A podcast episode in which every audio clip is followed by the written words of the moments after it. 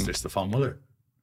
Welcome to the Forever Student. Oh, thank you. I think this is uh, this is a first where you're not the one interviewing, you're the one being interviewed. I think it's the second time, but it's the first time you and I are doing a podcast. It is. Right. And what better reason do we have than you finishing 100K? There we go. Congratulations. Thank you guy. very much. Thank you very much. You know what? We have a list of questions from everyone that sent you on Instagram. And even when I told some people that I'm sitting down with you, I got some questions. But before I get to other people's question, I'm going to ask you one question. and just a little bit of backstory to this. For people that don't know, I've known Stefan since 2013. All right. And I've known him through all the stages that he went through, by the way. All right. We're not going to say all of them in details because it's a halal podcast. Hmm. All right. But we used to have a really good time. We used to go out a lot, you know what I mean? Like 4 a.m. and you know, sleep until 12. And then throughout that journey, when we were much younger, Stefan, you had a, a change. All right. And to me, it started when, and I don't know if it was all of a sudden, but to me, it was all of a sudden. He, came, he comes to me and he goes like, I'm going to a silent retreat. All right. And from there, that kind of that switch changed in his head where when he came back, I think you learned a lot about yourself. Um, or you were even eager to learn more about yourself because of what you learned throughout that retreat. And you started going through throughout that path, path more of like mental health, wellness, uh, and a better lifestyle. So before we get into why the 100K, which I'm sure all of us wanna wanna know why the hell did you choose 100K, let's go back through time and take me through the process of that switch. Okay. That's a very good question. Thank you. I'm trying, to, Akkaoui, I'm, trying Media. I'm trying to think of when when that happened. I was I think I was 27. 2016, I think, no? Yeah, I think 2000 yeah, the silent retreat was in 2017. And what I remember vividly was a few months before that I was working at Nike. I was working on a startup and I was doing my MBA. Yeah. All at the same time. And I don't struggle with like time management. I don't struggle with sacrifice. I never really have.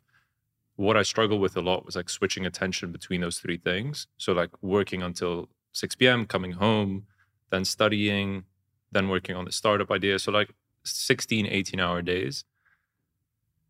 Now, there came a point where, and I remember this so vividly, um, it was a big shift in my mindset. It was a big shift in my life where I was reading through a finance book, preparing for a test, and like three pages in, I was like, what am I doing?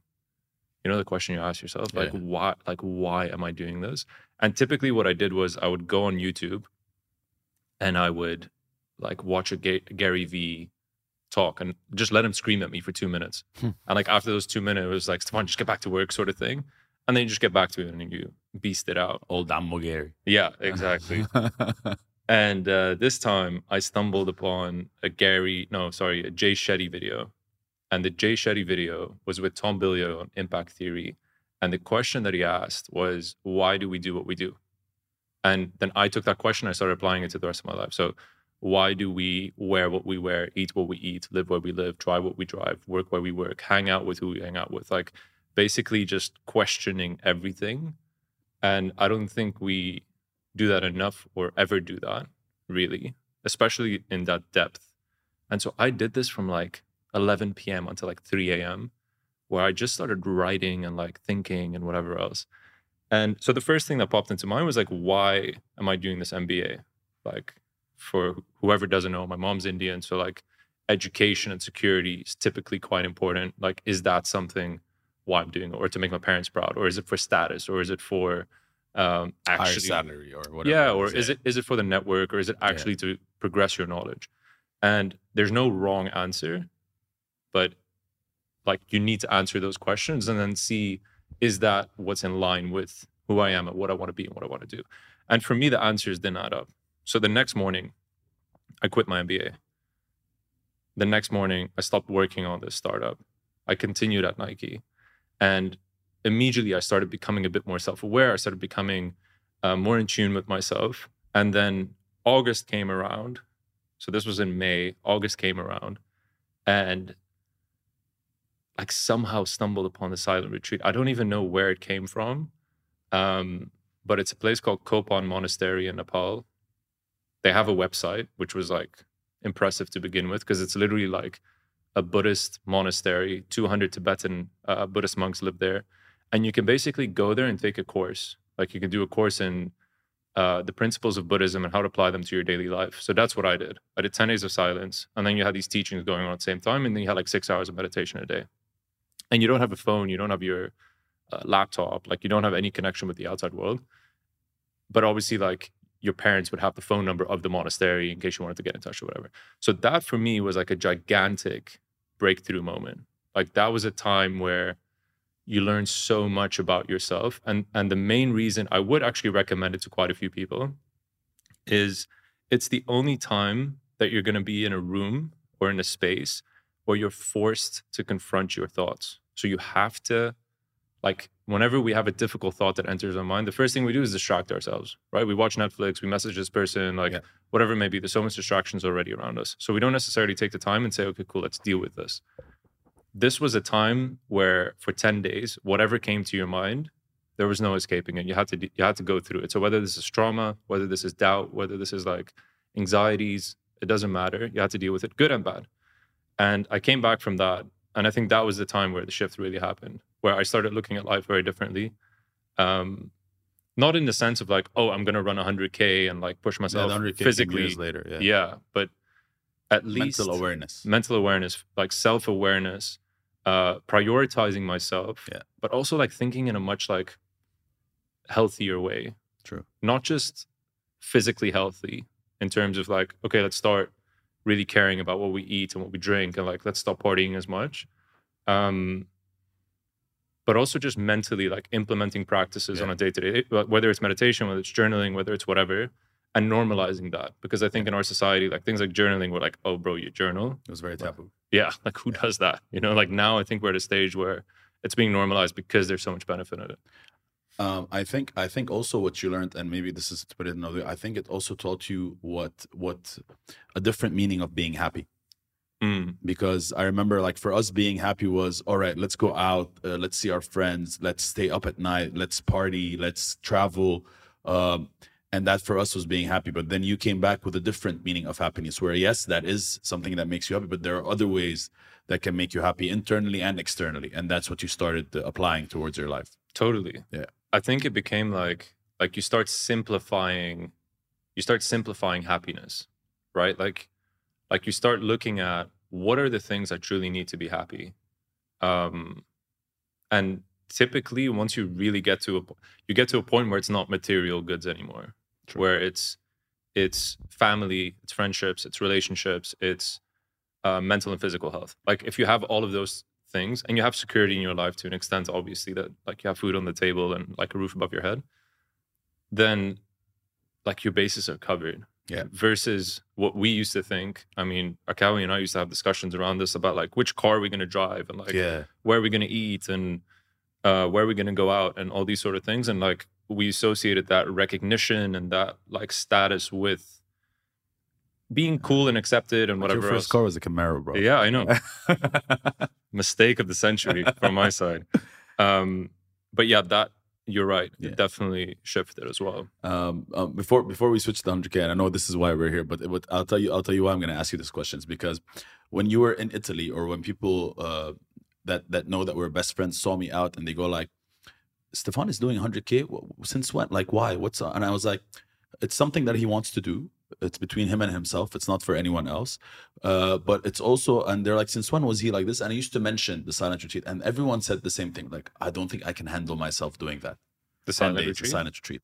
So if you had to, and and this is going to be the end of about the silent yeah, retreat, yeah. so you can get into that. But because this was a frequently asked question to me when I was out about you, or in general about the silent retreat, like for people that as soon as I said silent retreat and I said 10 days to what to what you just mentioned, they go into shock. No, I can't do that. It's it's too hard. I can't even last a couple of hours. So if someone wants to go and do that, what are the couple of steps that you recommend to them to do either before or how should they think in order to make that decision to go to the silent retreat? Yeah, I think um, one comment immediately I'll say is that like being silent is really not that difficult. Like even for me when I went, like the being silent is not like that challenging the, the the hard part about it was i was learning so much like emotionally and like there so many breakthroughs and I wanted to discuss that with people. Like I wanted to share that with people, um, and like just have those discussions with the people that were around me. Right. Like I think that was the only time where I was like, oh, I really want to talk. Um, but when I finished the ten days, I could have. I almost didn't want to speak. Yeah. Like it was just such a. You get into such a peaceful state. So the first thing is it's not that difficult. The second thing is you do need to two things. I think one is you need to become very aware of your words. I believe that we speak a lot more than we need to. So that's one thing. And the second thing is like start practicing solitude. Right? The first step is can you spend like 10 minutes by yourself? It doesn't need to be a meditation. Like you can literally just sit on the couch, put your phone away, like put everything off and just sit for 10 minutes. Can you do that? Like start building it up the the silent retreat for me was extremely challenging, but I practiced. I practiced meditation. I practiced being quiet. I uh, I went through that training in order to get there, and I think that's super important. Like the same way I would train for a race, the same way you got to train for. Yeah. You got to prepare for everything in life, right? No matter how big or small it is. Uh, so you can't just jump into it because like the results are not going to be as you would want them to be. So I think the two things are like kind of start like looking at your day to day and how much you're talking and these sort of things, and also analyzing other people. And the second thing is uh, practicing solitude, even if it's five minutes, one minute, two minutes, ten minutes a day. Hundred percent, and I think you're right. We do speak more than we more than we listen, uh, mm. and that's that's super important. That's something that we need to be aware about. Now, speaking of listening, it's our turn to listen to you for the most important question of today. Stefan Muller, why 100k? Okay. I know, I know. I, yeah, I get to, I get asked this question a lot, and I typically get asked it after like someone saying, "Oh, you're you're like you've lost your mind or you're crazy." Uh, and I would have agreed with you, I think, like ten years ago, because ten years ago when I was training, my coach uh, Joao, he was running 100k runs, and I like I genuinely thought there was something wrong with him. Like I, I thought because you know, he was just running it for fun. Like yeah, yeah, like it wasn't there wasn't an ince- like there wasn't a prize or there wasn't any like he was just waking up early on the weekends, um, and like going out for long runs and then running 100k, and I just didn't grasp it until obviously recently. But hmm. I've been so I've been training for this for a year, and I decided to do this. I've been wanting to do this for a long time. Um, why? the why has become a lot more clear.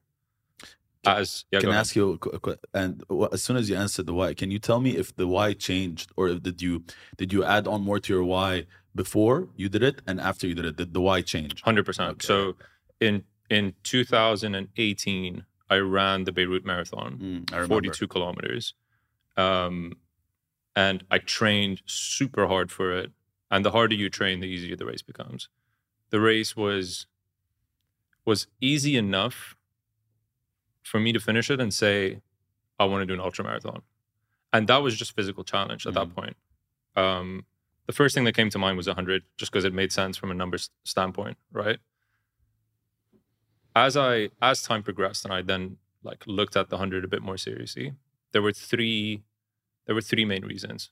Reason number 1 was I wanted to prove to myself that it's doable and that I can be almost in this. And it was like a, such a, it's not selfish, but it's such a strange reason where it's like you want to belong to the elite of the elite. I was like, you're allowed to to be to say selfish. Yeah, you're allowed to be selfish when like, it comes to things like this. I wanted to be, I wanted to be uncommon. Like I didn't want to.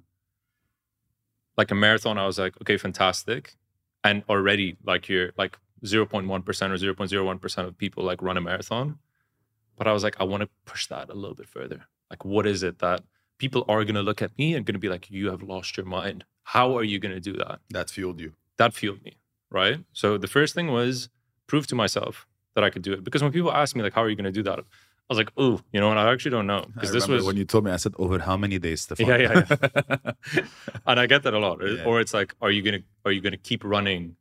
Like, how many times do you get to stop? And I was like, you don't. Like, you, it's one race.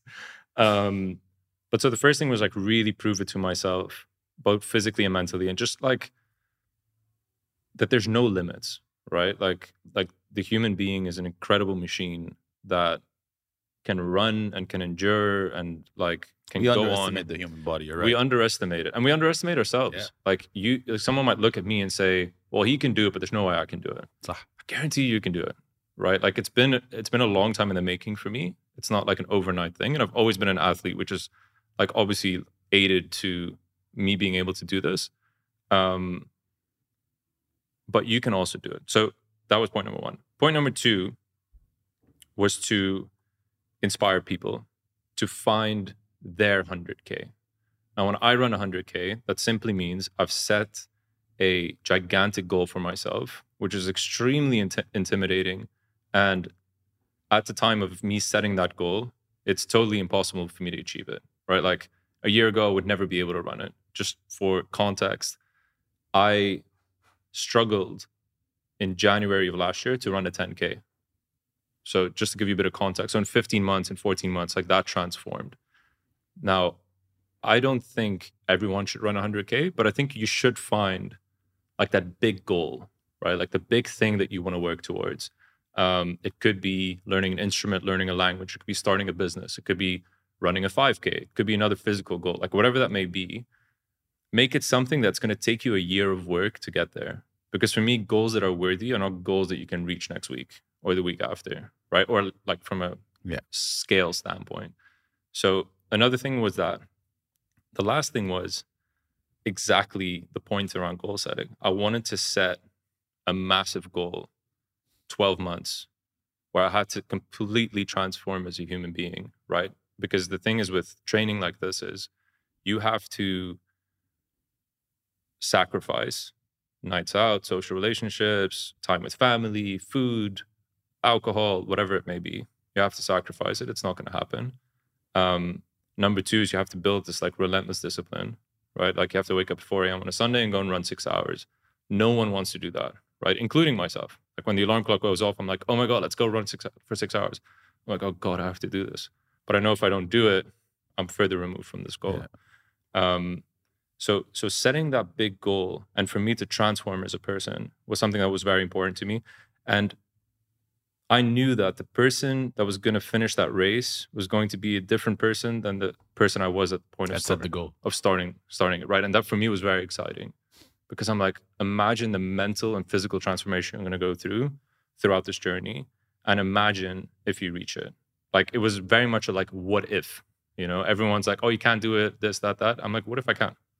Like, what if I finish this 100K 12 months from now? It'll be insane, like for me personally. And so those were kind of the three main, the three main reasons. All right. And you mentioned a lot about sacrifice and uh, throughout when you were mentioning your journey and the reasons. So tell me how you managed that, like how, like mentally, how you sacrifice sleep when you know you could have just slept for an extra hour or the trade-offs. So whether if it's dinners, whether if it's nights out, whether if it's uh, the occasional beer that you Okay. want to have with the boys. So how do you manage all that, the sacrifice, the trade-offs? So the first thing was uh, communication. So having a very clear, like, chat with my boys, my family, with with my wife, and say, like, I'm not going to be there as much for the next 12 months. Um, I'm not going to be able to come to a lot of the things that you guys schedule and do, and I hope you can respect that, like, because this is something that I want to do. And everyone I spoke to was like, "Yo, like, we have your back. We're we're here to support." between you and yourself, what did you tell yourself in order to make that sacrifice? So telling people and getting their support, it's sometimes easy, sometimes not, depending on people. But you know, if they love you, they're going to be behind you Yeah. 100%.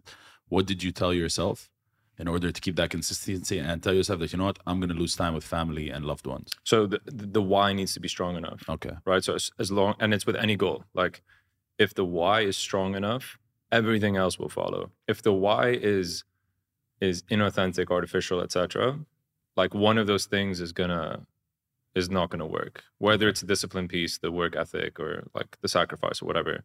So for me, it took a lot of like internal just writing things down and goal setting and meditating on it and whatever else in order for me to really cultivate and like narrow down these are the reasons why I do it.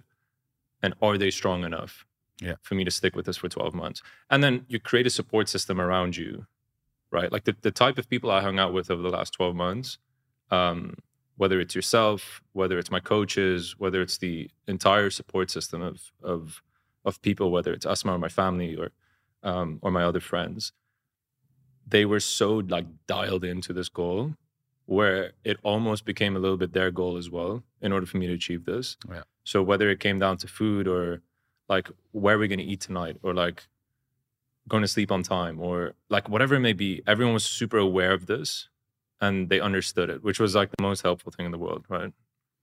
Um, so we got a couple of questions about because we all know you had you had you had an injury uh, Mm. throughout this, and uh, there's a question about injury and recovery. But before we get to that, before the injury, what was the lowest point that you went through? Like there, and 100 percent there was a low point. What was it? Why did it happen? And how did you get out of it? And I know probably because you had a strong why, but there's but if it's a low point, the why isn't just enough. So what was what what Yeah. through that? Well, so the low point was And when did it happen? so it happened in uh oof, I think end of January. That was the what? When did you decide to do it? I decided to do it in May last year. Okay. And I registered in August. Uh huh. Uh, everything was going super smoothly. Mm. And then in end of Jan, I got sick and injured at the same time. So I was sick for eight days. I couldn't get out of bed for eight days. Mm. And then I went back to train one day and I got injured and was out of running for like two weeks. That was by far my lowest point. Like that was The injury was your lowest point. the, the, the, the, that that basically that period for eight days of being on the couch sick and not being able to work out at all. And mind you like we're two and a half months away from the race right? So those two things combined for me was your lowest point. yeah because it brought so much doubt to my mind. I was like how am i going to finish this run if and maybe it was also because like i felt like i hadn't done enough yet. Like i was kind of so for everyone listening like the way it works with ultra training for instance is the couple of months before your run is when you have the most volume just in terms of like you run the most miles or miles. kilometers per week so i was about to go into that Mm. right? Like, so for me, it was also a very key point. So all of a sudden, like for 16, 20 days, I'm not able to run. Um, and so a lot of things start going to your mind about, you know, am I going to be able to finish finish this race? Like, what if I can't? Um, et cetera, et cetera, et cetera. So I think that was definitely the uh, the low point. And was it just that, or was it was it also withdrawal symptoms because you've been running for like nine, ten months, straight, and then you had two weeks without running, and you felt that that routine got broken, or you know you didn't get your your dosage. Yeah, hundred percent. Because like running, running also became like a meditation, Mm. right? So it always meditation slash therapy. Like you go out for long runs over the weekend. Yes, they're very difficult, and yes, it was hot, and yes, this and that. But like that time by yourself for hours on end, um, it's almost like a silent retreat, right? Like you, I don't listen to music when I run, so it's like totally quiet.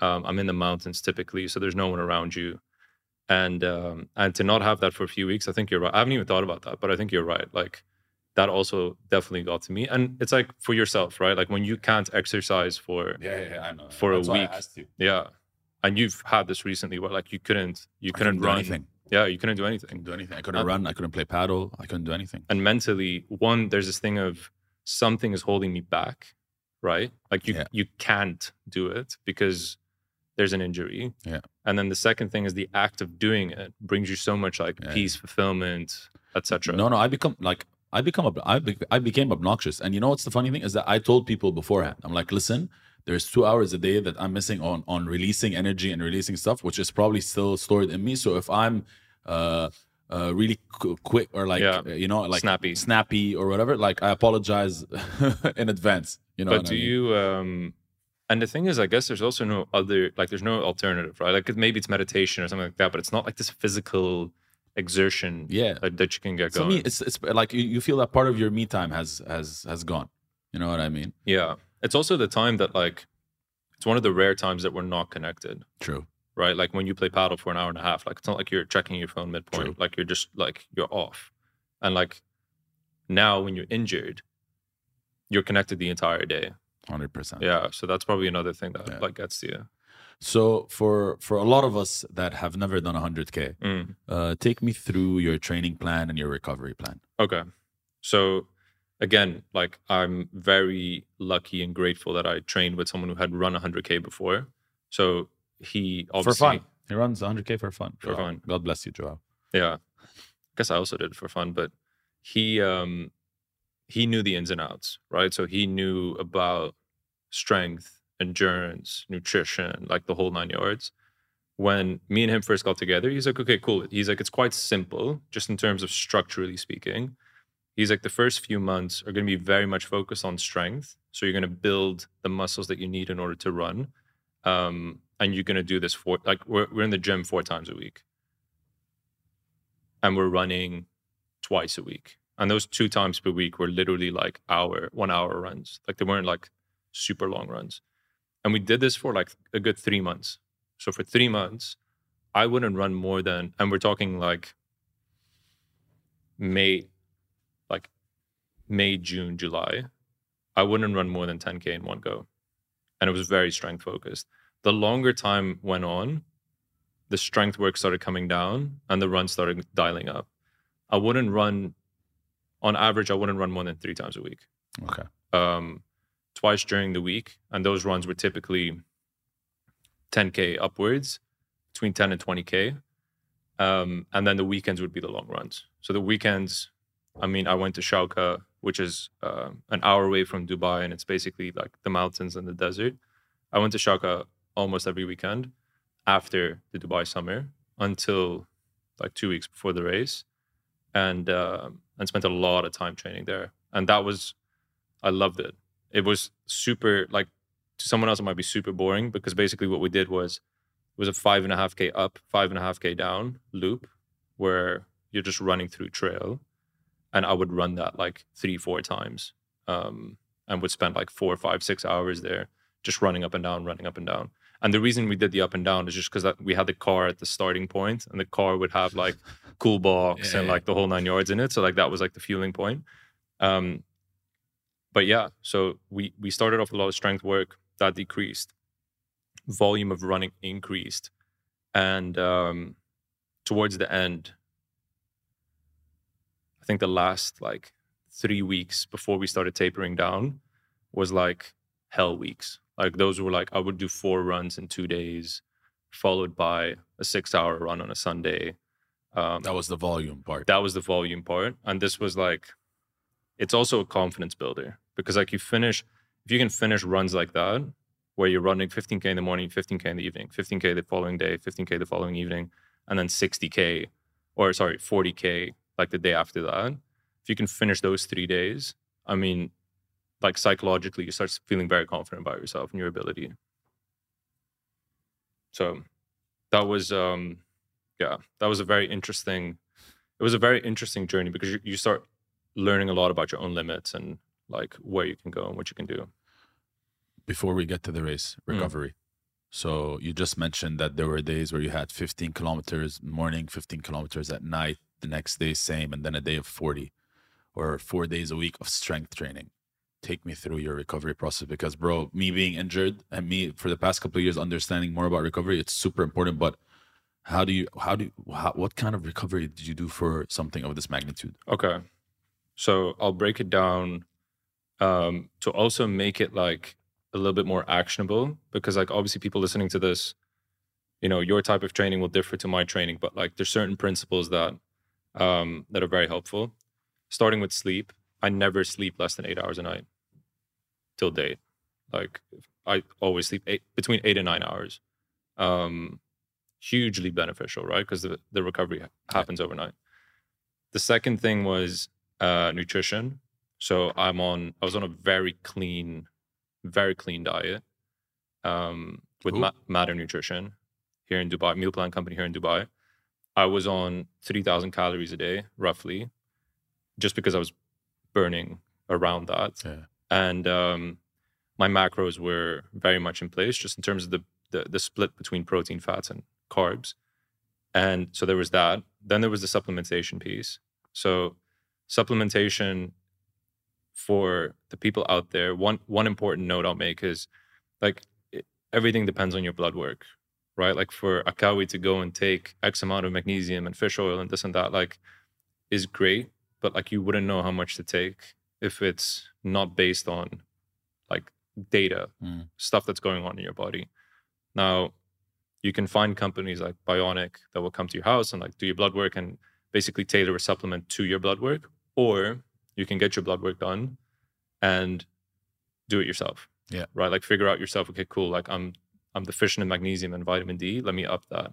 So I did a bunch of blood work ongoing and adjusted my supplement dose accordingly. I um And that was all through Bionic, or you also No. did some stuff by yourself? no, so I did bionic and then supplemented on top because one of the things that I learned was something like magnesium depletes much faster when you're very active, right? So bionic, the bionic supplement was based on a snapshot of my health or my blood, but wouldn't take into account like how my burn rate of Ah, okay. magnesium. You get what I'm saying? yeah, yeah. So I would up that dosage. Um, so I would take the the staples: vitamin D, vitamin C, um, magnesium citrate, and uh, omega three. Mhm. So I would take that, and then I had like more, I suppose, special supplements like Unbroken, which I know you've taken before as well, I love bro. which is like a live muscle recovery.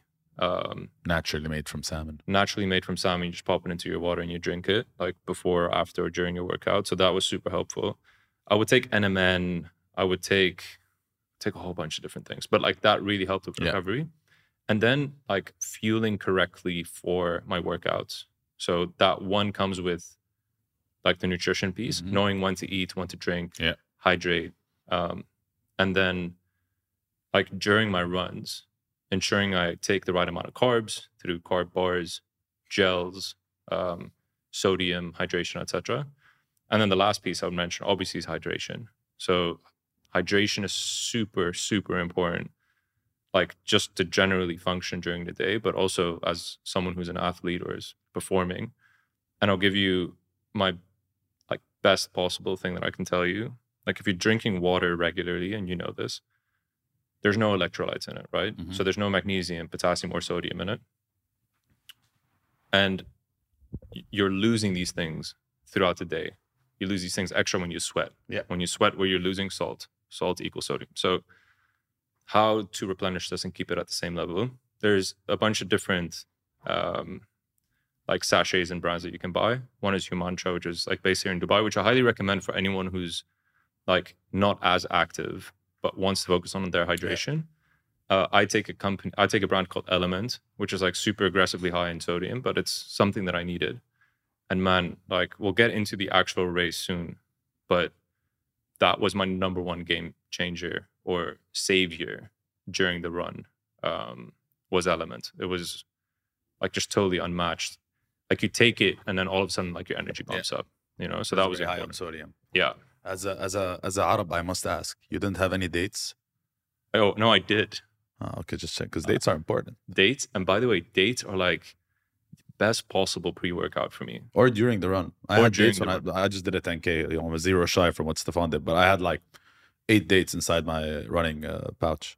yeah i think for me the struggle i don't know if you had this but for me the struggle after a little bit longer like i would say early on in the run i'd be able to take it but then just the act of like chewing and stuff was a bit hard for me Yeah, it was annoying. Yeah, Yeah. you're right. but honestly dates and anyone like anyone could tell you this who who was interacting with me over the last 12 months like i'll have like five six dates today Nice. I love them, and they're so good for you. Like I just I just read some research on it, like how beneficial they are to your health. I think me and you have. I think me and you both of us follow Tamara, and she posted something about dates, so it's that one. That's who. um, what about um, ice baths, massages, um, anything around that? Before So- we before we go back to the go to So- the race. so a couple of things. Oh yeah, sorry, I, I did forget to mention uh, that part of recovery. So I went to see a physio um, probably once every two weeks. Okay. I went to anatomy rehab here in Dubai. Um, I spoke to a lot of people who have been through something similar. Tamara Ghazi is one of them, um, who always pointed me in the right direction around recovery. I did saunas. I didn't do ice baths. And one of the reasons I didn't do it is there's so there's a few studies on it which which say that you need to let your body naturally inflame in order to heal itself. Um, and that if you're doing strenuous exercise, to not do an ice bath at least five hours until that finishes. Okay. Uh, in order for your body to go through this inflammation process. And the thing is, I was always working out. Yeah. But is that why you stopped the trend of like sending us pictures with you dipping your feet into uh, that I ice still bucket? I did that once in a while. I did that once in a while, but it was more like psychological. okay. Um, although I do think it helped a lot, but I stopped doing it directly after my after my runs. I started doing it like if I wasn't working out on any given day, I would do it in the evenings. Um, so I didn't really do ice baths. I did a lot of sauna. Um, I did a lot of physio, a lot of massage, and um, and yeah, Good on you. yeah. So training's done. You get onto this plane. How many days before the race did you get to Italy? So we went. So the race was on the 25th of March. We went on the 20th. Okay, getting take me through that mental. Did you train when you were in Italy before the race? Did you do any training? Do any runs? Yeah. So we went for one, like 30 minute run Okay. the day, like as soon as we landed because like one of the things about traveling is like you got to reset your body Mm, so as soon as you land got to the hotel dropped our stuff off and we went for like a 30 minute run okay. but that was that was it So take me through those five days before the race. You're in Italy. You saw the the the track where you're gonna start. You're not training. It's just go. To, you're just fueling. What was going through your head every single day, getting closer? yeah so uh so for everyone who's listening we did the race in italy uh in an area called chianti which is like in tuscany we landed in rome spent a couple of days in rome and i came i arrived with like a bunch of instructions from my coach he was like firstly run as soon as you land Yeah. secondly he's like there's going to be a lot of temptations in terms of food and you're going to think like Carbs. I need carbs. and you're going to think all carbs are kind Yeah. of the same um so he was like it's very important that you like one eat as clean as possible like don't take any um cream or cheese or like don't overdo it on meat and fr- obviously fried stuff and whatever but also don't overdo it on fiber. Like don't have too many vegetables and and these sort of things. He's like now is really time to carb right? But like do it in a healthy-ish way. Okay. so you're basically going to have um, plain pasta with tomato sauce, toast with honey, toast with jam and peanut butter and whatever. And like that's and that's sort of it. So Yeah. so the diet part of it was like very boring. Um, hydrated, took a lot of elements, took all my supplements continuously, just let like my body um my body do its thing. When we got to Chianti, when we got to Chianti, Dun, dun, dun. Yeah. we we saw like like we saw where like kind of the route of how, where we were going to run and and man like we were so intimidated. Like it was my friend louis and i um and asma was there too. And like we would go for walks and we would see because they already set up the course right?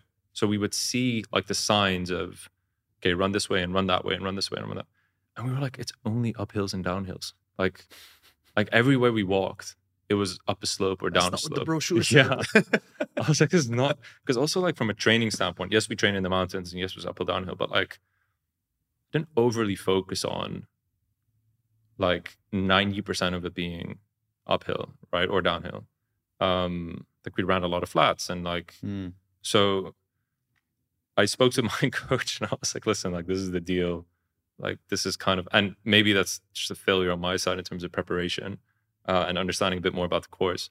But also another fun fact is like no one spoke English there. So whenever we would reach out to the organization and even ask them about simple things like, oh, where should we book our hotel? They're like, sorry, we don't speak like Italiano only, you know? And I was like, okay, I think I think what you didn't do is study your opponent, and I think Basically. for for for people that uh, that have such goals, they they refer like you saw the track, you're like I'm gonna dominate this track, but you need to see that track as an opponent, or you need to really understand your opponent, because any fighter or basketball team or tennis player or whatever, they understand their opponent, whether if it's how they play, uh, any habits they do, and this is where you should have studied the track where you didn't, because you're like I'm just gonna train to run 100k. Yeah. Yeah. Yeah.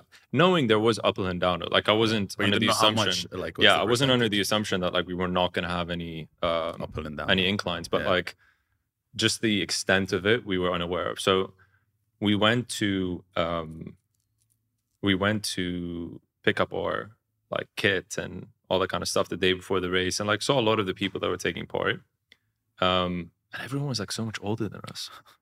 Like we so I'm 33, Louis is 33. And I think like the next person was like 38, 39 upwards. And we're like, this is like one, this is like super interesting that that it's an older crew. Um Two. What are we? What are we gonna run when we're 38? Yeah. Yeah. Secondly, um, everyone had sticks. So, uh, like for people who don't know, like a lot of the time when you're hiking or like you're doing trail runs, like people use these sticks um, in order to one run faster and walk faster, but two like just to minimize impact. And Louis and I were like, like sticks is a weakness. so we were like, we're not going to do sticks. And we were probably, so there were 250 people running in the race. There were probably four people who didn't do sticks. Two of those people probably didn't finish. And then there was Louis and I. so we should have probably, we had this discussion the day after, um, like admitting to our weakness uh, and saying next time we do this, we're going to Yeah, use sticks. Yeah. Use sticks. So that was kind of the days leading up to it. Like we slept really well. We slept long. Um, we minimized any physical activity during the day. We would go for walks. We would stretch a bit, but uh, but outside of that, like not much at all. Nice. Yeah. Now, race day. You're standing there before they before they did the countdown or shot the gun or whatever it was. Tell me what what went down. Yeah. So we uh, we woke up at two a.m. Um, ungodly hour. So we went to sleep at like seven. We tried to go to sleep at seven p.m. and uh, kind of worked. I mean, I got like six hours of sleep, which was more than uh, more than I expected. Louis and I woke up. We had a bunch of food, like whatever we can like stomach at that point. Mm. Headed to the race village, and uh, firstly, mind you, it's quite cold Mm. like it was like eight i think it was like eight degrees so and coming from dubai like i was Yeah. i had the most layers on from anybody yeah. there like i had gloves on like i had the whole nine yards and uh thank god that i did um but you don't like the feeling of like the feeling of being at that start line is a strange one because like you're You're there. you're I'm there now. No, there's no way I'm gonna get back. That wait, hundred- there's, that there's no coming back from 100%. this. that 100% like we looked around saw a lot of sticks um, which like further just like demotivated us about the stick part or actually fueled us i think yeah. where we were like we're the we're the tough guys here um but you don't get that feeling of like butterflies because you know you don't. You no. said, uh, because you know you're going to be there for a very long time yeah. Right? So it's not like a 10k where you're trying to finish in like 35 40 minutes. Um it's more like okay cool like we're going to start now. This is going to be the whole of the next day is going to be dedicated to this. Um we purposefully started last like we went to the back of the pack because we were like We don't have sticks. we don't no more like it'll be it'll be rewarding to start at the back and then slowly take people on Mm. versus starting at the front and then people taking you on. Mm. Uh, just from a motivation standpoint, like if you see people 100 meter in the distance, like you just want to go after them and like um, and take them over. But that was sort of the feeling at the that was the feeling at the beginning. what was your fueling strategy throughout this whole race? So going going in, I had a few really really good conversations with people who have done this before, which was super helpful. Um, those people basically told me they were like, listen, there's a few things you need to keep in mind. One is you need to consume X amount of carbs. I'm not going to bore everyone with like the exact stats, but like X amount of carbs per hour, um, X amount of water per hour, and then like salt, right? Like you need to get salt into your body. So the three things, the four things that I had were this carb bar from a brand called Maurten. Uh, and Maurten is by far the best when it comes to fueling for endurance racing. It's super clean and like easy to consume. So I had the bars, carb bars. I had gels. One was caffeinated, one was non-caffeinated. I had salt tablets, 100 mg of sodium, and then I had water, all in this backpack, right? How much did the backpack weigh? Good question. So like it was a liter and a half of water, Mhm. and then imagine like ten protein bars, Okay. um, and then my phone, and I think that was it. Like it had an extra T-shirt or something Okay. inside. Um, so it was pretty heavy to begin with, Yeah. right? Like, and then it becomes less and less and less until you get to the fueling station and you refuel. So every forty-five minutes, um, every forty no, every hour, I would get a gel in and a a few bites of the carb bar, and then every hour and fifteen minutes, I would uh, take a salt tablet, and then throughout the hour, I would drink water Okay. like every, for my strategy was kind of like every time we are walking up an uphill, I would take a few sips of water. Um, so that was sort of sort of the strategy, knowing that like we are going to pass a lot of the fueling stations. So every 15 kilometers, there's a fueling station that you stop at. They have. Uh, it was funny because it's Italy, so they have wine. In case you don't want to continue. Yeah, they had wine, cold cuts, and cheese, which for me was like hilarious. But then they had pasta. Then they had like Nutella with white toast. They had brownies. They had fruit. They had like a bunch of different things. So in the beginning, the strategy was like just get as many carbs in as possible. So I would just like eat pasta, plain pasta with olive oil. Would you stop and eat, or would you take it and while you? No, you would you would stop for about we would stop for about a minute, two minutes. Okay. Um, I kind of just kept moving because I know from previous experiences if I stop moving or if I sit down, it's game over. Yeah, your legs will think you're done. Yeah. Uh, with other people, they can do it. Like I see a lot of people sitting down, standing up, and going again. Like props to them, but I just Mhm. couldn't do it. So that was in the beginning. But then the fueling strategy towards the end is you can't like physically consume more of these carb bars. Like you just like I couldn't stomach them. Whenever I had a gel, like I would almost like gag because I was like, this is disgusting. Like I don't want any more of these. Um, the salt tablets started tasting horrible. So then the strategy was whenever you get to a fueling station, whatever seems appealing to you, eat it. Right? Like whether it's the pasta, whether it's the cold cuts, the cheese, like candy, whatever it is, like whatever you want to consume, consume it because your body's like attracted months, to it, right? So like I was like eating can like I probably had like a handful of candy, like just sugar. Then I ate a bunch of pasta. Um, the wine was still a no go for me because I was like, who in their right mind is drinking wine during an ultra? Um, so it was things like that, and then LMNT.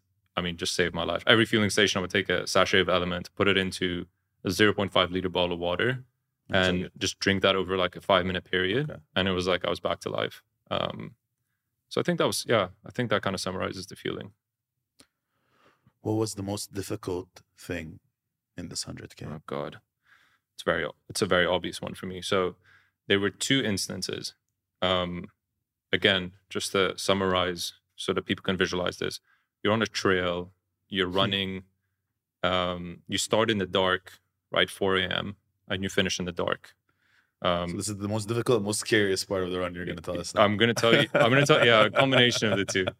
Um,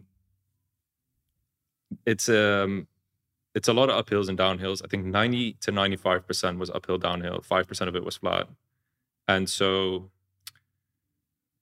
like when, I think when we reached the 50k mark, there was a five kilometer, seven kilometer uphill. So, imagine like firstly running seven kilometers generally it's not like the easiest thing in the world but it's it was only uphill so like it would go uphill for like let's say 200 meters then it would go straight for like 10 meters because you just wouldn't see that stretch Mm. and then it would go uphill again. This went on for 7k and like so louis and i our strategy was like walk the uphills uh run the downhills run the flats. And i hadn't ever hiked 5k uphill only right? Like i've never done that before. Um, nor did we know that it was coming 7k sorry. Nor did we know that it was coming but thankfully it was like during the day we were still super fresh. Like 50k you're still functioning quite well. Um, mentally you're still quite strong. It was light outside. The weather was nice. It wasn't too challenging of a terrain. So we finished 7k um, got to the fueling station and you just saw like everyone was like destroyed from that bout. And then I was having a discussion with one of the uh, organizers, and I'm like, "Who who decided to put a 7K in here?" He's like, "He's like that was not the difficult part. At the 85 kilometer mark or the 80 kilometer mark, you're gonna have a 5K uphill. he told you that? Yeah, Oh. you're gonna have a 5K uphill which is much more challenging than this one. I was like, oh my God, okay. Lo and behold, we get to the 79K fueling station and again having conversation with people and they were like okay it's about to get real like this is apparently as well where a lot of people drop out so louis and i get started. Now what we were told in passing is there's animals in this forest that we're about to go to. It's now i think 8 p.m it's cold and it's dark. It's windy. Um, it had just rained. So you got to imagine the following scenario: five five kilometers of uphill. You have a little like headlamp on, so you can see probably like five meters in front of you. Um, there's mud. You have to cross streams.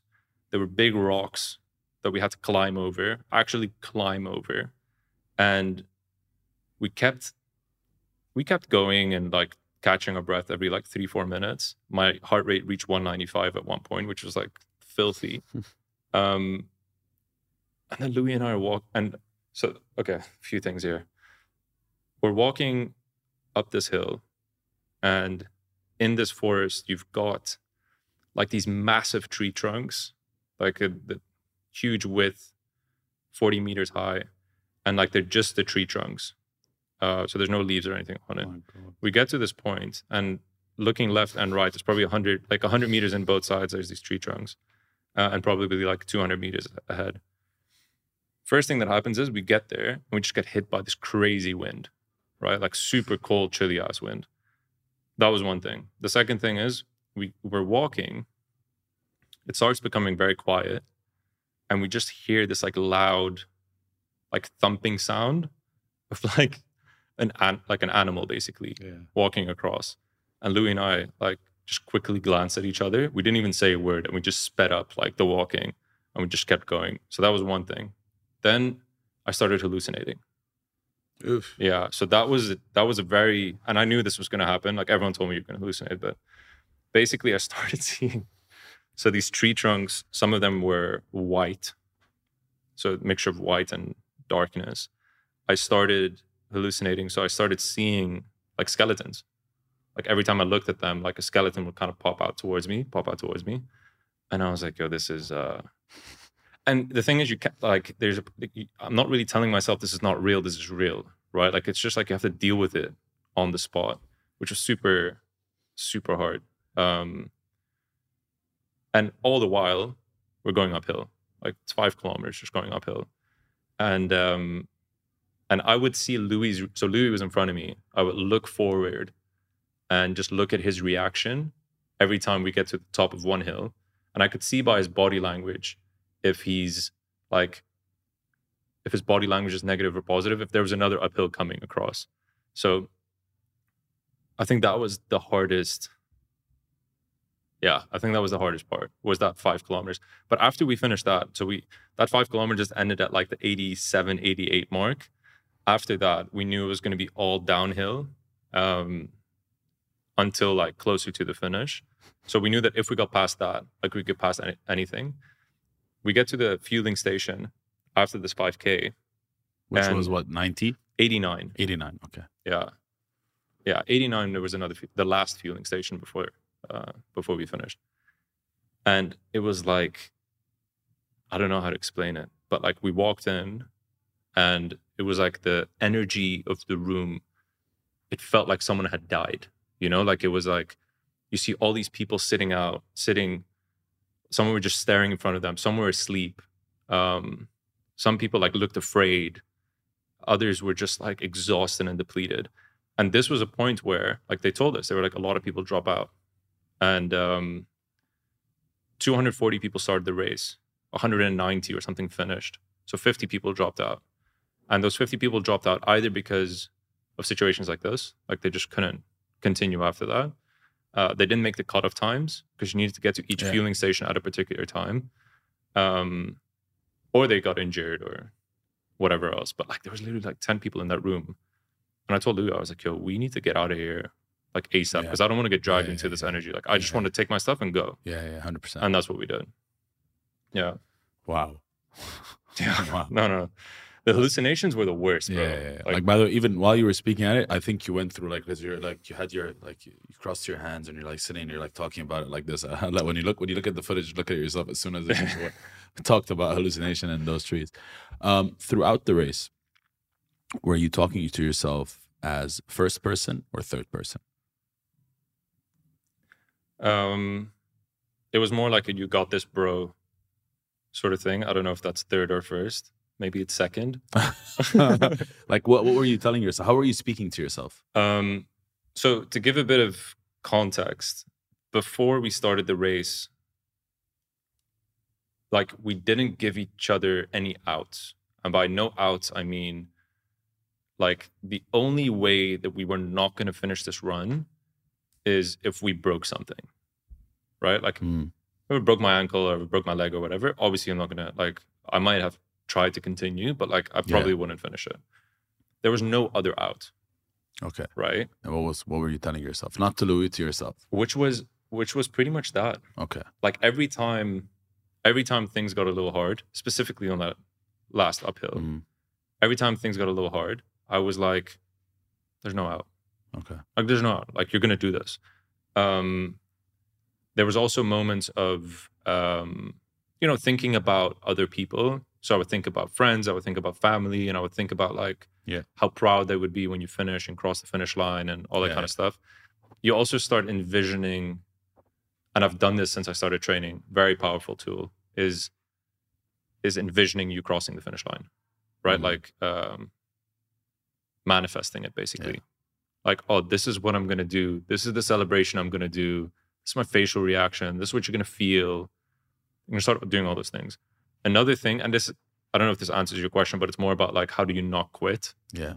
It's it's thinking about imagine you quit. Like imagine the feeling of Yeah. quitting. Yeah. Like imagine like at 89, you say, you know what, too hard. I'm not gonna do it. And you're like at that point, well, it was 103 kilometers. So you're 14 kilometers away from achieving this goal that you trained for a year for. Imagine quitting at 89 Yeah. and imagine getting into the shower. Like for the first two minutes, you're gonna be like, oh my God, the shower's amazing. Then you're gonna be like, I can't believe I quit. True. Like if I could go back right Yeah, now yeah, yeah. and finish it, I would. Right? It's just because a momentary it's this momentary lapse of um of mental toughness and pushing through. So these were all the things that I kept telling myself. But th- the biggest cheat code for me was there was no out. Like, did I break something? No. Okay, cool. Keep going. You know? Um, and you adjust accordingly. Like when when you're out of breath, take a second. You know, like when you have a bit of pain, like analyze what's going on. Like what's the next what's the solution to it? I um at the 50k mark, I started feeling my IT band. And I was like, oh my God, 50k to go with this. Um and a video that I watched recently says, don't give your pain a voice. Mm, Meaning just don't acknowledge it. Don't acknowledge it as an injury strong. right? Like just it is what it is. Keep going. Because as soon as you say, okay, ah, like this hurts a little bit, all the other little aches and pains in your body, you're gonna be like, hey, what about me? What about me? Yeah, yeah, right? yeah. And then you're gonna be like, oh, like you guys got me, and then it's just game over. Um, so there were all these little tricks that I would play on my own mind, which were very helpful. And we went through, like, we passed a few people who had this like super negative demeanor, right? Like, I- don't think I can do this. I'm, I'm like, yo, don't don't talk to me about this. I'm Yeah, not your yeah. I'm not your guy. Go drink wine. Yeah, yeah. Go drink some wine and like call it a day. But like, I'm not here to. I'm not here for you, unfortunately. Typically, I would be, but like, this is this is all me today. So Um, so Reem, Reem Hamid, uh, she sent me an article and you mentioned, uh, and I want to take, and I want to ask you about that, where it says that um, endurance athletes, ultra athletes, um, they, when they decide to do something or before a race, when when they decided like way time before, their their motivation is divided into four. So there is a psychological motivation, so that's like life meaning, self esteem, etc. There's achievement, which means personal goals, competition. There's social, which is either affiliation or recognition, um, and then there's physical, which is health orientation, weight concern. Do you did you did you sit down beforehand and state these whys or or divided your motivations? One, did you do that? What were they per the categories we just mentioned? And how often did you remind yourself, or what was the most important one of these four categories? Can we go? Can we go one by one? Mm. So the first one you said was psychological, Psychological. which would mean what? Like life meaning, self esteem. Yeah. Um, psychological for me was uh, proving a point, right? And I think this was one of my whys I mentioned at the beginning. It was like Mm. proving a point to myself, where it's like, like imagine you can do this, like what's going to happen to your mind and body, like the, imagine the transformation you're going to go through, and if you do this, imagine how you can influence and inspire other people to either for them to run 100k Yeah. or for them to run or for them to pick up something else that was because when i mentioned my why initially i think those were two Yeah. separate points those two points were for me the most important thing like by far and i reminded myself of those all the time Okay. but you also envision yourself already like as an ultra runner like for me when i was training for it i never run more than 42 right i was already a 100k finisher already put myself in that Yeah. bracket where i was like no no, no this is it's done like i'm, I'm this is who i'm going to embody this and live it and breathe it yeah. Yeah. so that's psychological Um, achievement, which means it's like a personal goal or like that competitive nature that you had of doing something or beating people or doing something that people aren't going to do, which is, I think that falls to what you mentioned about being uncommon. yeah being uncommon for me was very very important um i i just believe in like living a life of discomfort like doing things that make you extremely Out uncomfortable zone. Yeah. like because within that you'll find growth and you'll find fulfillment Mm. uh, it's a very strange thing right? Because you're putting your body through agony week in week out. And then even when you finish a race it's like okay what's next? Like it's like an itch um, that you're trying to scratch. But like within that discomfort there lies so much growth. Yeah. there lies so much growth. So um so for me that's how i like to look at living life and all the goals that i set. Not all the goals that i set but like goals that i set that are larger are always going to fall within that category where it's like is this going to push me outside of like my day to day my comfort zone my this my that Yeah. do i need to transform and become better at what i do or better at life in order to achieve this goal Yeah. yes yes okay let's do it Uh, social. So social is more about affiliation, recognition, which I'm guessing is like the shallowest one out of the categories. But like, did that was that something here where I want to do this because I want to be affiliated with Mm. ultra marathon athletes or with performing athletes and not just people that are doing it as a hobby? Um, yeah do you want it because you want to be part of certain communities in globally because not everyone does 100k so was that that was that a reason in your head or was it more like subconsciously like you were doing it but you just never said it out loud or never thought of it out loud Yeah. So I started thinking about this out loud only when, uh, maybe a little bit while I was doing it. Like, I definitely wanted to be known as like part of the 100K club. Yeah. But also, I just want to be known as like a savage. Like, I wanted to be known, I want to be known as like a beast, right? Like, I don't want to, I don't want to come across as someone who like settles, as someone who does the bare minimum. Like, I want to be known as someone who sets obscene goals for himself and achieves them like someone who doesn't just like talk about it but someone who does it because like you know this i know this so many people we speak to Yeah. are just all talk and like i now quickly pick up on it where i'm like you're not going to do that Yeah. You're not going to do that and i want to be known as someone i say it it's going to happen Yeah. i want to be known as that person and that might be a bit like i don't know what the word is um cocky i don't, no, I no, don't know don't, don't do that don't No, try no, to but- find like an no, No, say but it you- as it is no it's you not. know what I mean. yeah yeah 100% You know what I mean. Yeah. Like I'm I'm still a humble person. yeah, yeah, You know, like I'm not. I don't want to be full of myself. Um, but at the same time, I want to be known as someone who just like kills it. Simple. The last one is physical so it's like more health orientation weight concern was that anything like were you doing it to become healthy or something or like that was like No. you knew that was part of the process No, let me make it very clear. Like running 100k is not healthy. and it doesn't give you a six-pack It doesn't give you a six pack. like you lose muscle, you burn 10,000 calories in one run.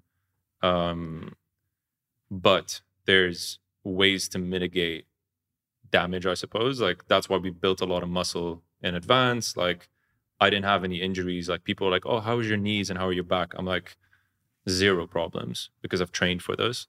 Um, and I've found ways to optimize it. Like for me, energy optimization was very important because if I'm running six hours, like the next day, I didn't want to be in a position where I couldn't work. Yeah. Right. Or like I couldn't focus. Like it was very important for me that like I still had businesses to run. So I still needed to f- give my attention to that too.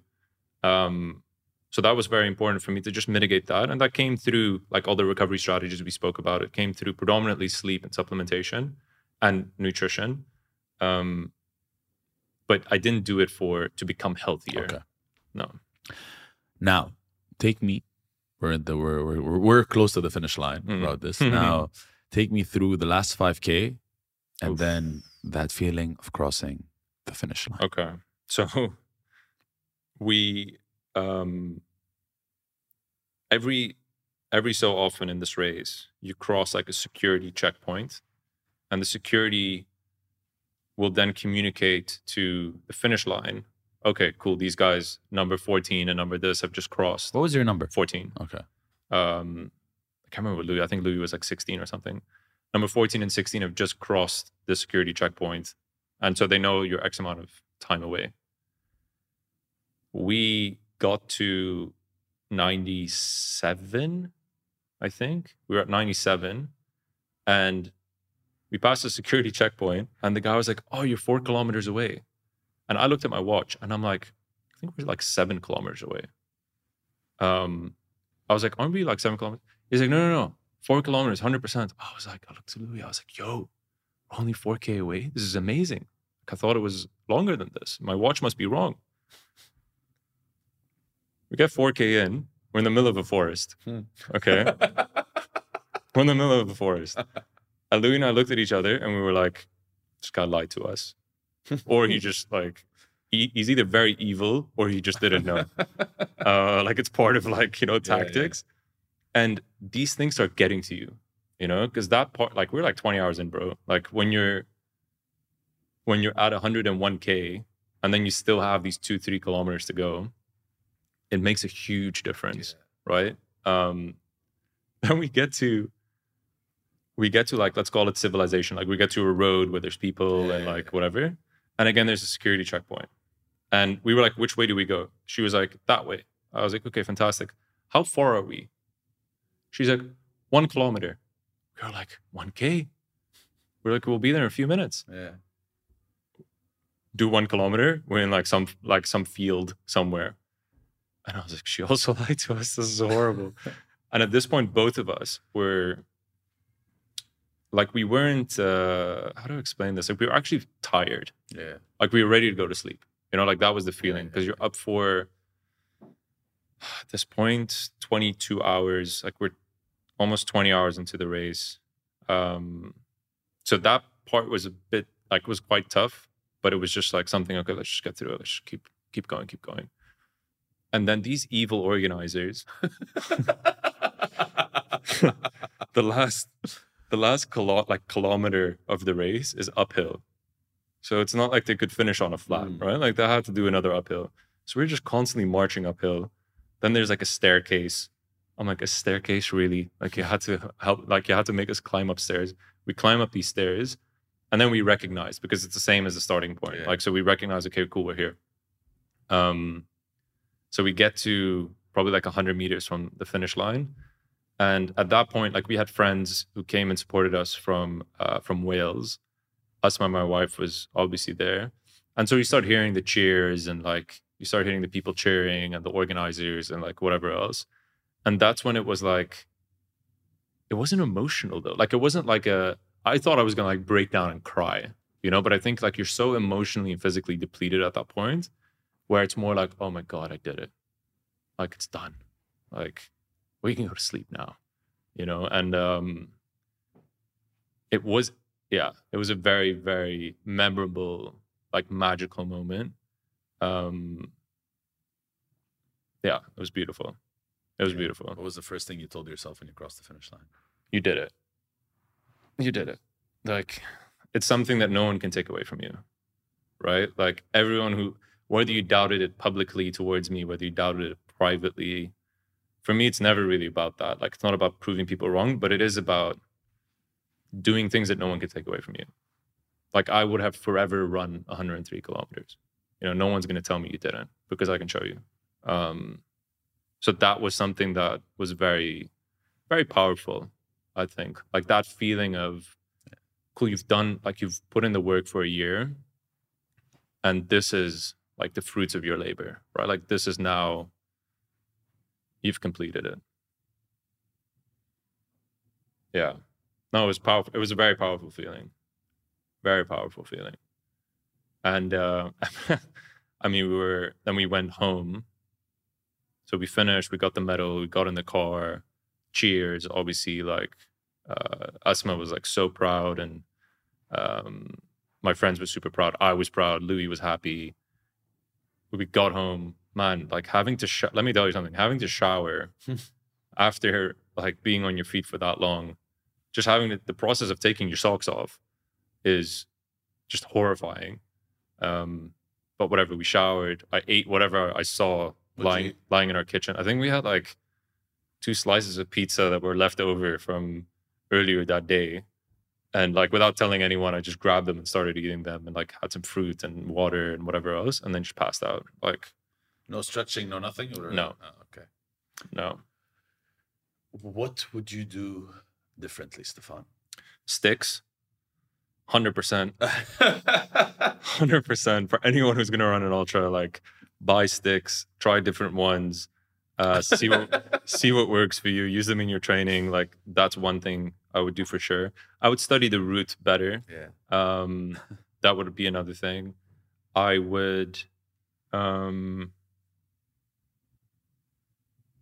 No, I think that's about it. I think that's about it. Those are the those are the main things. Would you do it again, or do you now have another goal that you're set up on? Should I announce it? I have one. Announce it. So, so we thought about, and this is like this is how um, twisted my brain is. Hmm. The day after the race, Louis and myself were on a train from Florence to Rome. Uh, it's a whole story in and of itself, but like never make the decision to travel the day after your ultra. That's Like, another thing. Make That's sure you're thing. in a hotel with food nearby. Um, it was the worst muscle pain I've ever had in my life. I couldn't walk for two days. But with that said, we were like, what's next? It's crazy. Like, how do you even think about that? Like, I'm You're still on stunned. a high. That's why. No, but I'm stunned by the fact that I've put myself, my body through 20 hours of pain. I woke up not being able to walk. I'm on a train and I hate my life at that moment. Like all I want to, like all I want to do is be in bed and just have like a plate of pasta next to me. Um, we were like, what's next? And we didn't really answer it on the spot. We were like, it's got to be crazier than this, right? Like there's no way we're going to do less than 100K um, or 100K again. Yalla, announce it, bro. So What's the suspense? so recently, I think like two weeks ago, uh, we had a chat and Tarek Rumi, Uh oh. the owner of Modern Nutrition, messaged me and he was like, he was like, yo, like, what if you just do something in the UE? I was like, okay, cool. So what we decided was uh, seven days, seven Emirates, seven marathons. So marathon a day for seven days. Yeah. Like, like a marathon a day for seven days in each Emirate um, is option number one. Option number two is to run across the UAE. How many kilometers is that? I think it's like I think it's like 400 something. It's feasible, like in terms of route. That's what we that's what we're now in the process of deciding. Um the first one just sounds a lot sexier as well. So and I think it's a much a little bit easier to organize. Um and I think it'll be a bit more fun as well because I think if you're running from whatever Ras Al Khaimah to Abu Dhabi and beyond um I think it's just going to be a lot of desert and like you can't really plan the route and so you're running from Emirate to Emirate, or in each Emirate you're going to run a marathon. in each Emirate we're going to run a marathon. okay. And so, one, we wanted to, I wanted to do something at home, right? I want to do something here in the UAE. Two is, I think it's something cool that people can join in for. Like, if someone wants to run their first marathon, for instance, they can just Yeah. pick a day and like join us. Um, yeah. And three, like, we, we're just going to look at like putting together a team of people who might be crazy enough to join us and like When are you thinking of doing it? think like uh, February. Next year? Yeah. I think February. I think the next few months I'm just going to focus on my strength training because like I've, I've just been depleted of muscle. So I'm going to focus on my strength training and then like get back to it. I've already messaged my coach. I was like, "Hey, like want to do this? Do you think it's possible?" He's like, "Yeah, yeah, of course." And then that was the end of the conversation. Stefan Muller, honestly and personally, you inspire me. I love you. And I think, like, you know, a couple of days before I was speaking with uh, with Hannah, and she was and and because I I went on my first run after the injury, which was last Sunday, and I did a I did a 5K in 540 um, average pace, and she goes like, you know what, you you actually run well, Yeah, you do. and I'm like, do I? And then she started playing with my head on a 21K Yeah. to do a 21K, and I think after this conversation, I'm gonna announce that I have Oh. decided now, just because of talking to you, that I'm gonna do a 21K. Ooh. honestly, man. Like I don't, uh, I don't When? know, but like I just decide, like because step one is deciding. all right? Okay. Now I'll figure out where in the world you'll help me. Yeah, yeah, yeah. Okay, but let's figure out. But honestly, listening to you talking, and I've known you for a very long time, and Mm. I've seen you through various stages. Um, legend, savage, and truly uncommon. And I can't wait to see what you do next. Not just with the UAE, but I probably know you're also thinking about other stuff as well. And I uh, and I want to see you throughout this ultra, not just the running ultra, but also what you're gonna do in the business, family, hopefully, Huh, um, and everything to come. I appreciate it. And really, I mean, I just want to make it very clear that like anyone can be uncommon. Like you can all be, you know, you can set crazy goals and and achieve them yourself. I think it's just a matter of making that decision and creating a plan, sticking to it, and and like building an ecosystem of people around you that are going to help you achieve that. Because if you're around energy drainers, it's never going to happen. If you're only going to be around people who tell you like, don't step out of your comfort zone, just like do what you're supposed to be doing versus like what you think is right to do. Um, I think if you get into that mindset, like now, the the feeling that you get is like a limitless feeling. You know, like nothing. There's nothing you can't do. Um, whether from a mindset standpoint or from a physical standpoint. So I appreciate the kind words, and uh, this has been a lot of fun.